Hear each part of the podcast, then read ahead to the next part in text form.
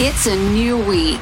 Are you ready to attack life? Let's kickstart your week. Now, here's Tim and Steve. Here's a Tibetan proverb The secret to living longer is to eat half, walk double, laugh triple, and love without measure. Yeah, well, that is the secret, and it is a secret. I'd like to find it and learn how to do it because Uh-huh. it's, it's hard. You know, first of all, eating half, and then the second is you know laugh what triple or, or walk triple.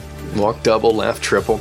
It's the blue zones essentially. Sure I mean, that's kind Sure of what that's what they're doing. You know, but you got even though we may not do it uh, 100%, you still have to chase the carrot. At the end of the day, you'll be better for it. And I think that's again, it's repeated throughout all parts of the world that this is the way to find happiness and also longer life.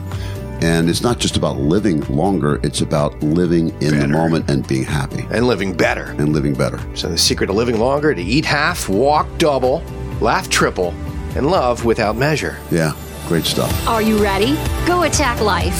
We'll see you Thursday for our feature episode. Don't miss it. AttackLifeNotOthers.com.